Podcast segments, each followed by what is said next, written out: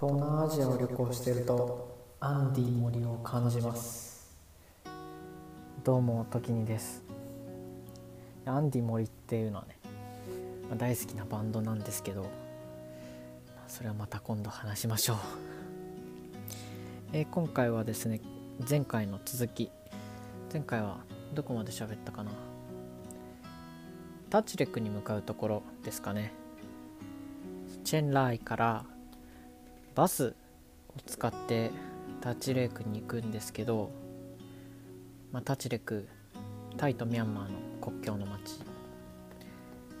まあ、タチレク当時ねミャンマーってあのビザが必要だったんですよ。入るのに。日本人でも1日でも観光ビザが必要だったんですけどそのタイとミャンマーの国境の町タチレクは、まあ、ビザがなくてもあの1日ステイ1日1泊しなければあの日帰りだったら行っていいみたいな。そういう特別な地域だったので、まあ、せっかくなら行ってみようと思いまして、まあ、今はビザなくても行けますね。あでも今はちょっと あのコロナもあるし、ミャンマー今あの事情あって行けないと思うんですけど、まいい国なのでぜひ行ってみてください。でまあねタチレクここから僕の誕生日が二十歳の誕生日が始まります、まあ、朝起きまして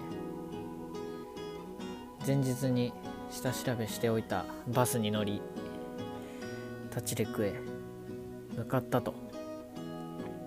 でねあの国境ついてですね僕が最初にずっと気になってたことが車線車の車線がですねタイって日本と同じ左側通行なんですけどミャンマーって右側通行なんですよ。それ陸地でこう変わってるんで国境があるんで陸陸に国境あるんでまあどうなどうなってんのかなってそこ。右側通行左側通行どう変わってんのかなって。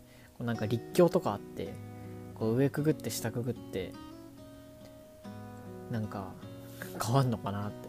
右左が変わんのかなって思って、まあ、ちょっと楽しみにしてたんですけど、まあ、無理やり変わってましたねそこは。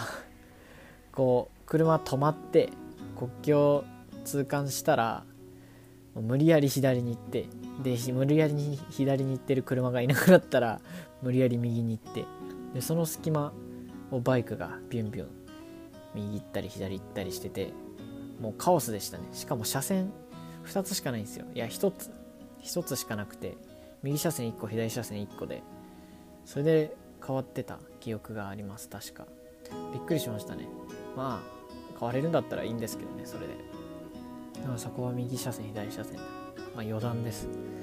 そこで、まあ、最初の事件が、まあ、そんなことして車線がどうのとか、まあ、これがあ日本人には珍しい陸の国境越えなので。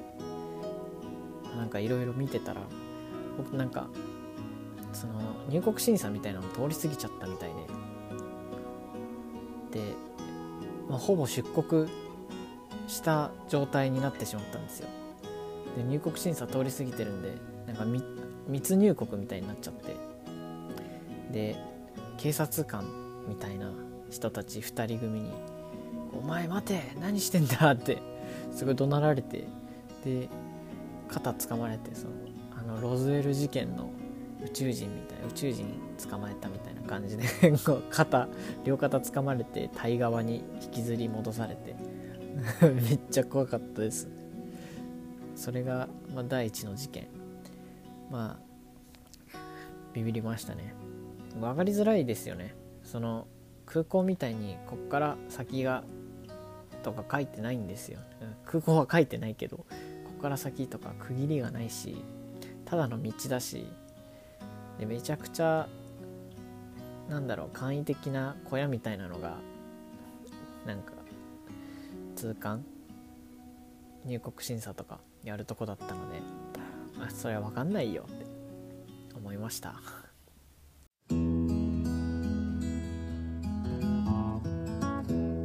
ゆるばな。でまあ無事無事？無事かな？無事ミャンマー入ってタチレクっていう街ね。や感動しましたね。ミャンマー入ったって。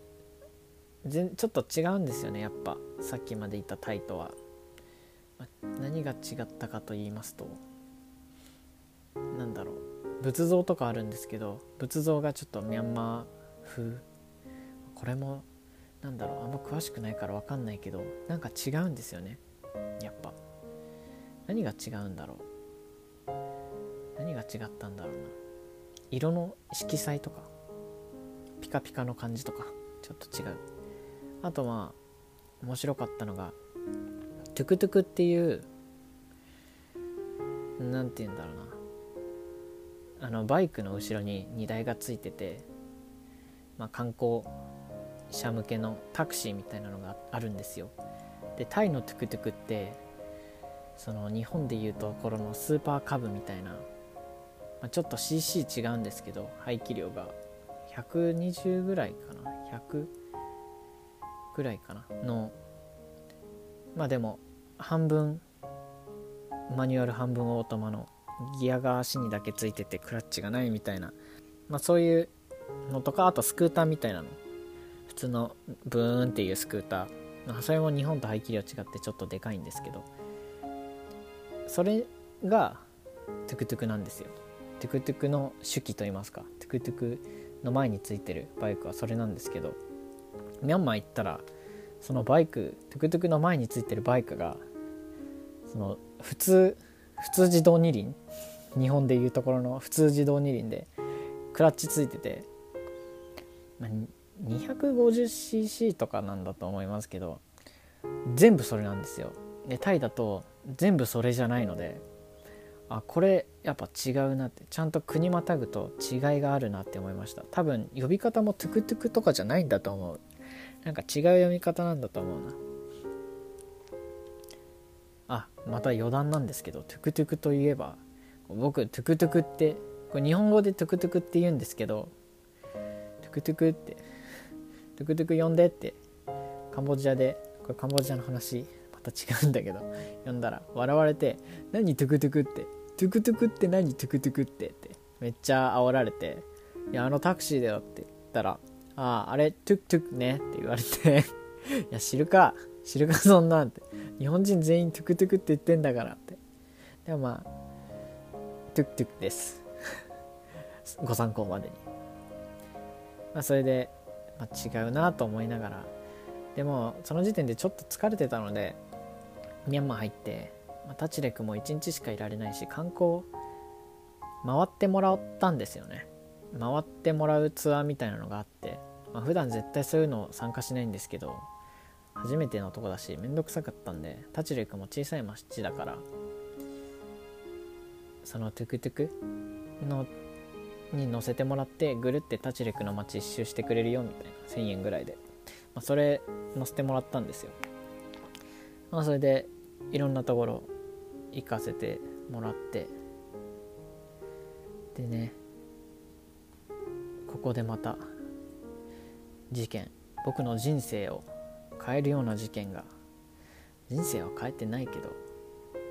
まあ驚きの事件ですね。まあ有名なお寺とか連れてってもらって。まあ半日ぐらい1時ぐらいまでぐるっと回った。最後にですね、まあ、ちょっと雰囲気の悪そうななんか急に変わったんですよまた。あここ違う。ここなんか違うぞって。ところ連れてかれて。で自動売春宿自動売春宿に連れて帰ったんですね。最初全然分かんなくて。ここなんなんだろうって。でまあいいから入れよって言って。で小学3年生から5年生ぐらいかな。6年生ぐらいの女の子たちが並んでてで選べって言われて。それであって気づ気づきましたね。でまあミャンマーなんですけどそこタイタイタイバーツなんですよタチレクは。金お金が。タイのバーツも使えて。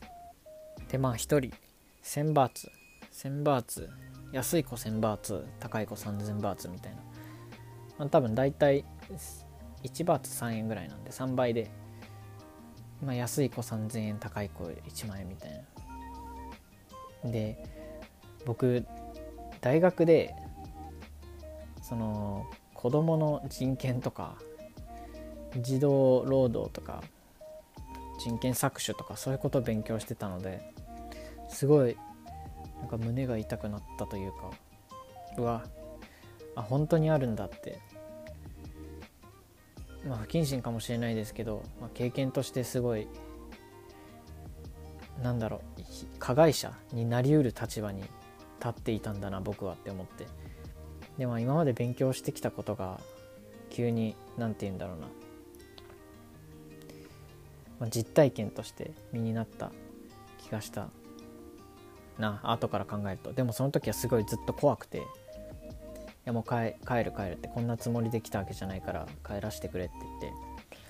小学校とかですよ。小学生の女の子とかですよ。いや俺はできないからちょ帰らせてって言って。まあすごい怖かったんですよ。多分泣きそうになってましたね僕も。でまあ帰らせてもらうんですけど帰る途中であ、なんかバカなんで僕。なんか 外でそのそ経営者みたいな人たちがギャンブルみたいなのやってたんですよ。あなんか楽しそうだなこの人たち。ででも分かんないけどその文化として知りたいから写真撮っとこうって思って。そう彼らの写真を撮ったんですよパシャって。したらその音を聞いたその大人3人ぐらいにまたこっちギャーって見られて「てめえ何撮ってんだよ早く消せ」って。言われて携帯取られてでで俺も携帯取り返した取り返したっていうかまあ消す消す消す消すからって言ってで消してないんですけどその写真は、まあ、もう I already deleted とか言って消しましたアピールをして。まあ後にねそれは大学の教授に聞いたところ、まあ、多分違法なまあ日本でも賭け麻雀とか違法なんでそういうのあの証拠写真になっちゃうのでまあ良くなかったんじゃないかな。でも消してないなら見せてとか言われてまあ似たような教授なんでちょっと盛り上がってましたねそれで。でしかも多分自動売春もグレーなんだけど違法だからそれもあって、まあ、写真なんて現金だったんでしょうね。ババカなことしましたよ本当に、まあ、それが僕の誕生日の災難。まだ半分です。これからもうちょっと続きます。それじゃあ続き聞いてください。また次回話しますね。次回はですねこの後このツアーがですねもう終わるんですけどあと一番最後1個残ってるんですねツアーが。もう1個の場所も行ってでタチレクから出てってでその僕の誕生日が終わるまでの話です。それじゃあえー、っと Spotify の方はフォローポッドキャストの方はサブスクリプションの登録お願いします。Twitter はアットマークゆるばなで。でメールでのメッセージも待ってます。Twitter のリプとか、えー、DM も待ってますのでよろしくお願いします。じゃあまたね。バイバイ。